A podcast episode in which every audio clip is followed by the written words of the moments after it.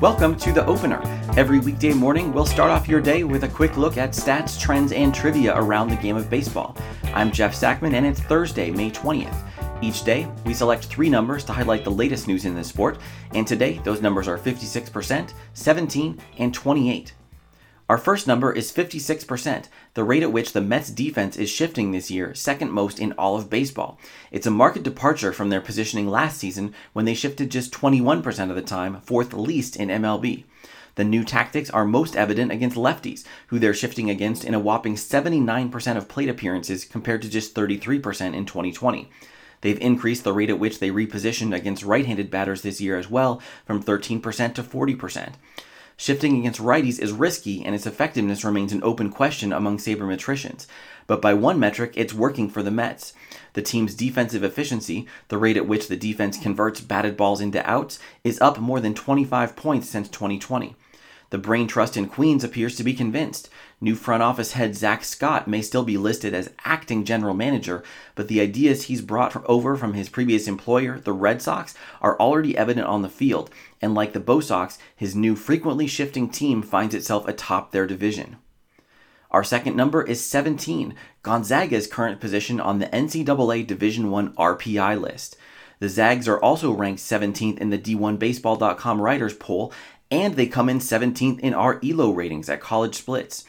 The road to Omaha begins with 16 four team regionals on June 4th, and when it comes to earning a coveted spot as a host, Gonzaga could not be any more on the bubble.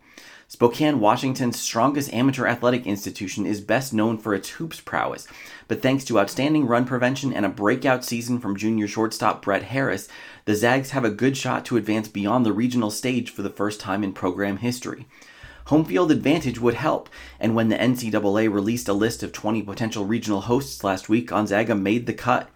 A lopsided loss to 6th ranked Oregon on Tuesday won't help them clear the final hurdle, but a strong showing in their two remaining West Coast Conference series against San Francisco and San Diego could be enough to push them ahead of the likes of South Carolina and Stanford, better known programs from major conferences that, at least according to our ELO ratings, have been outplayed by the Zags this year.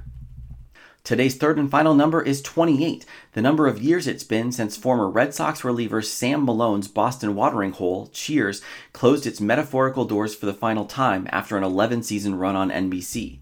The show's series finale on May 20th, 1993, was watched by more than 93 million viewers, almost 40% of the entire US population at the time, much more impressive than Malone's statistics on the mound. Yes, there are stats for the time he spent in a Red Sox uniform. According to a fictionalized Sports Illustrated tribute, Malone notched 312 and two thirds innings over the course of his career with a 16 and 30 lifetime record over 207 games with 40 strikeouts and 109 walks, a ratio that would get a modern day Sox hurler sent straight back to Worcester. The famously philandering Malone took great pride in a different type of count altogether, bragging in one episode that he had slept with 400 women, easy. To which Malone's on again, off again girlfriend Diane Chambers quipped, they'd have to be. That's it for today's episode of The Opener. Please subscribe wherever you get your podcasts and let us know what you think on Twitter at Opener Podcast. You can help others find the show by leaving a review on iTunes, and you can always find episodes and full transcripts at openerpodcast.com. Thanks for listening.